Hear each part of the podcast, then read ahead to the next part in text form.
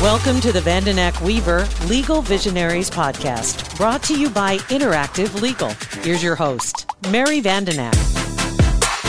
Welcome to today's episode of Vandenack Weaver Legal Visionaries, a weekly podcast discussing updated legal news, evolving methods of providing legal service, and law practice issues.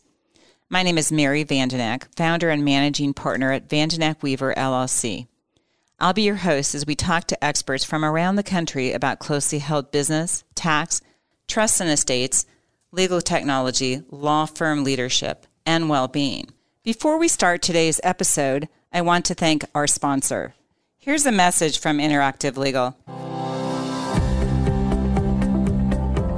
There's always a resistance to change, particularly with attorneys. Attorneys like to look back at what's worked in the past, and that makes a lot of sense. But when you realize that with a good automated drafting system, you can do a better job for your clients, deliver documents on a more timely fashion, in a more consistent and in a more costly manner. If you're not a subscriber to Interactive Legal, I urge you to go to interactivelegal.com and click on Request a Demo, and you'll be contacted about having a demonstration of Interactive Legal for you, which can be done right over the internet. Don't have to leave your office. No salesperson will call. We can arrange it at a time inconvenient for you. So please go to interactivelegal.com and click on Request a Demo. Today's episode is on trustee selections for trusts. My guest today is Sarah Duey. Sarah Duey is Vice President of Trust Services at Carson Group in Omaha, Nebraska. I have the benefit of having known Sarah for a long time through a long career. How many years have you been in the trust business? 15. 15 years. And so you've been you've seen it done a few different ways. Definitely. And you've seen a lot of interesting situations. We've been involved in a few situations that have given you some significant experience in your current perspective on trustee planning. Yes. Well, I appreciate you joining us today, Sarah. Thank you. It's a pleasure to be here, Mary. So the first thing I just want to talk about is, you know, we're talking about trustee selection, but let's just start off talking about trust in general in an estate plan. What are some of the, let's start with the basic reasons. I know there's all kinds of fancy trusts, but what's the basic reason for using a trust? Well, really, one of the most important reasons to use a trust is to minimize income tax, minimize death tax. Uh, but, you know, let's not let the tax tail wag the dog, right? There's other reasons to create trusts. You can protect loved ones' special needs, uh, potential uh, loved ones, plan for that as well. Uh, you can anticipate that you're going to have some change in family status. And so you can kind of create those trusts to anticipate those. Really, the beauty and the uh, challenge of trust is that they are so flexible. And the other thing about trust is there are so many of different types of trusts. So it's important that you work with your team to make sure that you're getting the right kind of trust vehicles in place to provide that protection. You can also avoid probate. Uh, so, what is probate? Yeah, probate is the administrative process of settling your estate. So, it's a public process. So, so everything about your life becomes a public matter. There's no privacy. Correct. So you can get some privacy with the trust vehicle is one advantage of that. Definitely. And so when you have a probate process, I have to go to some judge and I fill out a bunch of paperwork and I say, "Oh, here, can I have you approve doing a plan that I really want to do?" And what you can do with a trust is not do that. Correct. You know, and it's not it's not the worst case scenario in every single state, but a lot of people don't want their private affairs to be sort of a public affair. And I think there's some recent court rulings that make create some challenges about insurance if you don't do proper planning. There was a case of a house that burned down and there was no insurable interest. The insurance company didn't have to pay. So there's some things like that definitely that you can structure in the trust. Yep. Well, once you have a trust in estate planning, so we talk about there's basic trusts and then there's a bunch of fancy trusts, and we'll talk about some of those trust vehicles in another conversation. But today we're going to talk about sort of when you have a trust, and I know it varies on the type of trust but selecting the trustee, which is hugely significant. In recent years, you know, our firm's seen a lot of growth in the trust and estate litigation industry. And some of that, you have a trustee maybe who's not a professional or just doesn't have time or whatever the case might be. But let's talk about what exactly is the role of a trustee in estate planning? I know that's an overly broad question, so maybe we narrow that down and say somebody creates what we would call a standard revocable trust that they title assets in during their life, and then that trust takes control when they die, as opposed to some of our other fancy trusts. So, okay. what would the role of the trustee be in that case? And I assume, really, what's that role at the death of the creator of the trust? Right. Well, the list is non exhaustive, really, in being a trustee, but mainly it's the safeguarding and the protection of assets, the gathering of all those assets, and then looking to that trust document to see what is supposed to happen with those assets. The trustee may have to make tax elections, they're going to have to do tax filings for the trust. They are the legal owner of that trust, so they're responsible for everything that flows into that trust and everything that flows out of that trust. They could be making distributions to beneficiaries, to charities. They could actually be making distributions to trusts within trusts or sub trusts, resulting trusts. You know, if somebody dies, everything flows in, and then to one sort of administrative trust, and then it creates trusts, further trusts. So uh, it can be a very complicated process. Yeah, and so let me ask a question. So the a lot of times people will choose they'll say like well we don't want to deal with the expense of a professional trustee so i want my you know friend johnny and i mean johnny hasn't had a job for 20 years but he's a good guy and i think he'd be the right person to be the trustee of my trust why might that not be the best decision for somebody to make about their trustee well, I would first ask what experience Johnny has. I mean, he hasn't had a job for a while, and, and hey, that's okay. But what experience does he have in dealing with marketable securities, real estate, life insurance, annuities, anything that you might own. Does is he equipped to handle that? And, and what I mean by handle that is he's going to have to actually have to go identify all those things, place them into a legal structure, get an EIN, you know, safeguard those assets, manage those assets, make sure those assets are protected and productive for the beneficiaries. He has that highest level of law um, standard of care under the law, which is the fiduciary standard. So really, it's just about experience. Does Johnny have time? You know, and that's so the other thing. And let's change it from Johnny because when mm-hmm. you bring up the time issue, a lot of times somebody might have a lawyer or an accountant in their family. And so let's say one of the beneficiaries is married to a lawyer. And so then it's like, well, I'm going to name the lawyer, you know, son in law as the trustee for our trust. We have six kids. They all live in different parts of the country. They're, you know, they're not, they haven't stayed close, but we think that, you know, lawyer, lawyer son-in-law would be a great trustee because he at least understands the law. Now, he's a personal injury lawyer, but what about that type of decision? Is that at least better than jobless Johnny for 20 years? Potentially no to that son-in-law lawyer only because of that time factor settling an estate, funding trusts, being a trustee can take hundreds of hours. Is there any risk in that case that the lawyer who's married to the one of the beneficiaries might have some fiduciary liability? Like, you know, is are they going to be more susceptible to somebody saying, "Oh, you're making decisions on in favor of your spouse as opposed to the rest of the beneficiaries"? Because isn't a significant part of the trustee's role to look out for all of the beneficiaries? Yes, the trustee has a duty of loyalty to all the beneficiaries, all the remainder beneficiaries. So you could potentially see a scenario where somebody might question, you know, hey, what what is uh, your husband doing?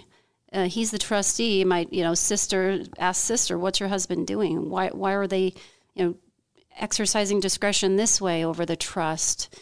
You know why is it taking so long? You know there could it could create not only um, it, it could create really bad relationships. It could destroy family relationships because you have that questioning of what's going on or being favored in in the scenario of that of that trust and those distributions. So it can create a lot of family conflicts i think in addition to time you know? Well, and that's what I'm, you know, involved in. One where you know I'll just ex- generically make up some of the facts, but let's say mom and dad decided to name their three kids as trustees, and both mom and dad are currently incapacitated, and so now the three kids are all trying to be involved in both care decisions for incapacitated parents as well as trustee decisions. None of them have any professional experience in this, right? Right. And personally, as somebody who assist with estate planning for a living, what I like to see is to be part of facilitating family relationships at the end of life as opposed to having them at each other's throats. And it right. seems like that may be one of the places. But again, the fiduciary liability can be significant when you are acting as a trustee. What generally are these obligations? Well, you have the duty of accounting. I mean, is it going to be uh, easy for you to produce a list of every single transaction and receipt, you know, just receipt and distribution that occurred in that trust. You know, you could have people with 15 financial accounts, several homes. A lot of people bought second homes during the pandemic. You have homes in different states. You have to account for all of that and keep records of all that, and also report that to the, all the beneficiaries. So that you know that's that's one thing. So if you don't do that correctly, you know you could be questioned. Um, you know, really, do you want that all on your shoulders? And when you don't know what you don't know, there, uh, the liability does extend to you until personally, until you are really, you know, proven to have not breached that fiduciary duty, right? So, in the context of the professional trustee, right, is there training as to what your fiduciary obligations are? Yes, and you have insurance, right? Yes. So, is training it, and yeah. Is it common for an individual trustee to have insurance? No, absolutely not. And We're, I think we see that waived a lot in trust documents, right? So we name individual trustee. And what we really, we, I always think that we're not really doing them a favor. We name them as a trustee, and then we don't require insurance, and we put them in a tough situation with family members. Because I always say all bets are off when you're incapacitated or dead. And I've right. seen families that everybody thinks gets along that it's you know a fight over the nativity set under the christmas tree when they were in you know first grade or whatever the case might be perfect and yeah. so having putting people in those position i think makes it a little more difficult to have a healing at this time as opposed to something positive but exactly. so you can get you can take that trustee that you've named who gets in the middle of the fight about the nativity set then gets sued over it and doesn't have any insurance coverage to pay for that lawsuit. And it's, as you said, a personal liability. It's really not an honor to be trustee individually, in, especially in a case like that, right? It's all puppies and roses until mom and dad are incapacitated and or deceased. And then, like you said, all bets are off. And sometimes if everything just distributes outright upon mom and dad's death, then maybe that's not such a big issue, but there's still a matter of gathering assets and things like that. Correct. Right? But what I think people sometimes overlook is the fact in the situation I'm dealing with now, where I have a husband and wife both with trust, and they are both currently incapacitated and named all of their kids as co trustees. And it's like a war zone. And that's mm-hmm. to me where it would be nice to see potentially a professional trustee. But I think you've said there are cases where you might want to name a surviving spouse as trustee. When would sure. that be appropriate? You know, when the, the spouse is the sole beneficiary, you know, surviving spouse, younger, you know, spouse, everything goes outright to spouse, you could see that that would be an easy case for naming an individual slash spouse, surviving spouse as the successor trustee of your trust. It's when you maybe get a little bit older and that surviving spouse could face her own health issues that you may want to rethink that to having it be a younger individual and or potentially a corporate trustee professional trustee scenario. And is there a time when it's appropriate to name your child as a trustee? Well most people think that sure let's just name our, our son and daughter. It's a very common default. I don't know if you see that commonly in your practice but most people just want to name that oldest son or daughter. So whether it's appropriate it, there could be the case where where it could be, but I find it almost better to default to that professional slash corporate trustee because you risk all of the things that we mentioned previously. The family dynamics does that person have time? Do they want to be shouldered with that potential liability? The cost too. So what if you know it's dad's died mom's living one kid everything's going out right I could see that that would be a case where you could have an individual child be the trustee, so long as they're working collaboratively with the team that mom and dad had in place. I think that that kid could have success. However, we can't fail to mention the fact that that child is going to be grieving the loss of parents and do they want to have that decision and all that burden uh, rest on their shoulders at that time and having to fulfill the duties of the trust. So always having a backup. That's and giving that child the ability to maybe appoint a co- corporate trustee or a co-trustee at that point to just help get all the I's dotted, T's crossed, administer that trust. Maybe it passes out right, like you said. We can wrap it up relatively quickly with the assistance of a professional trustee and great estate planner like you. Boom, we're again, you know, we're good to go. But again, always giving that sort of backup and the flexibility, building that into that plan would be important. We are going to take a brief break from our episode for a word from one of our sponsors, Carson Private Client. Wealth planning focuses on liquidity management and charges you a fee based on a percentage of your assets. But entrepreneurs typically invest in their business, resulting in light liquidity. That requires a unique strategy. At Carson Private Client, we provide a proactive and holistic strategy for building and protecting your wealth. Our mission is to alleviate the stresses and the burdens of coordinating all of those financial strategies. Carson Private Client will work with your current team of advisors to customize a strategy that manages all aspects of your life and wealth, giving you back the time to focus on what matters most. Complex needs require sophisticated solutions. Reach out to our office at 402 779 8989 to schedule your consultation. Investment advisory services offered through CWM LLC, an SEC registered investment advisor. Okay, let's continue our episode. So there's two things you said I kind of want to back up to is one, you'd mentioned the concept of naming a co-trustee in certain situations. And and the other thing was that when you want to name a particular trustee varies a little bit with the complexity of a plan. So sometimes what I see is like we have a time where there we want to have a point at which the child is going to be more involved is it appropriate sometimes to name a corporate trustee with an individual co-trustee and let them act together? Yes, I think so. Like you said, in the case where the child wants to be more involved, the parents want the child to be aware of what is going to happen should something or when that event occurs to them and involve that child so that things can go potentially a little bit smoother when that event occurs. And that professional trustee, I assume, will have the resources that can help educate the individual co-trustee, give them the support, make sure everything's on track, and there may be a day because there's one of the planning strategies we see currently is that we might do a, a life trust for a child as an asset protection strategy.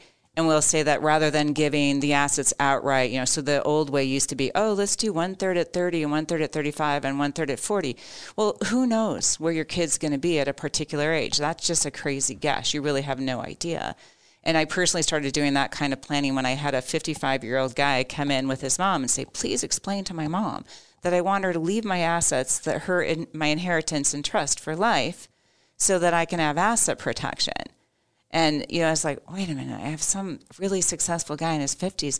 So I'm seeing that as a strategy that's evolving in the estate planning industry. And that's one of the reasons I'm asking about that is I kind of like, as opposed to just all of a sudden, especially if there's substantial wealth or just substantial complexity, which can happen even without a lot of wealth, right? Right. Is bringing that co trustee in and giving them the opportunity to work with a professional trustee. Exactly. So, what do you think if you just say, these are the situations that clearly call for a professional trustee. Can you identify like this is when there really should be a professional trustee involved? Advanced planning, high net worth, uh, complex estate plans where you might have specialty assets.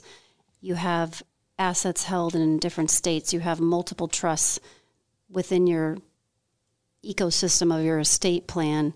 Uh, blended families. I, I, I really think trusts are having a corporate trustee, choosing the right trustee in that case is extremely important.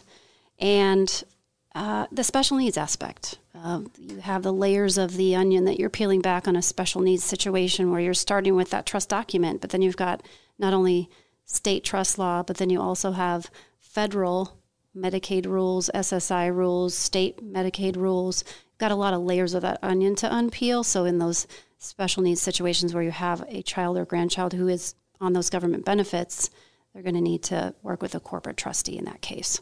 And as I recall, special needs is one of your passions. Yes. Thinking yes. So and that's an area and the state laws vary so much. So even if somebody with a special needs child lives in Nebraska at one moment and then moves to New York State and then moves to California, those laws vary dramatically. Yes. It's really important. So when you have the individual trustee, and the other thing with that is the state taxation, right? The one thing you don't want to do is have an individual trustee who resides in California ever be the trustee of a trust because you're going to get taxed in California based on that trustee relationship. Yes. So, um, what would be the factors that somebody should think about when they are deciding who should I select as a corporate trustee? Let's say that they've got a complex trust planning situation and there are, you know, whatever the cases might be. I think that in almost any situation, it's an appropriate choice. And the way trusts are designed today, there's a lot of flexibility. But what factors should they look at in deciding this is the right corporate trustee for me to consider? They can ask things like Do you have an investment management division? How are the investments handled? In our world today, we're seeing different approaches there. We see a model where which has existed for decades of the bundled approach, where you have a corporate trustee who accepts trusteeship upon death or incapacity, handling the investment management and all of those administrative duties that are associated with being trustee.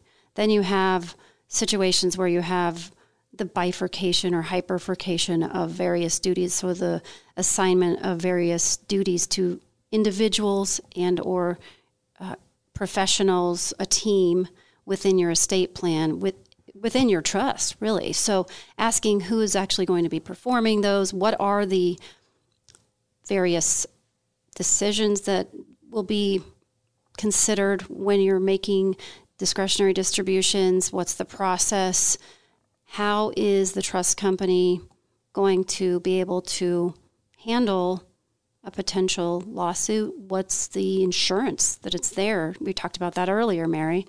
You know, is there something we need to know about insurance? Somebody does something wrong at the corporation. What's going to back them up? How much insurance is in place if there is a lawsuit? And so the other thing I see is I think different trust companies have different niches in terms of types of trusts, levels of wealth, dealing with types of beneficiaries by being centralized. Like, let's say I send somebody over to you because I really want them to work with you. Sometimes I send them over, they get to work with you, sometimes not. So some of those things are factors as well. We're coming to the end of our time. So is there, there just any last comment you would want to make about the when a corporate trustee really is important or that selection process or just mention maybe even what Carson Wealth does in terms of its model?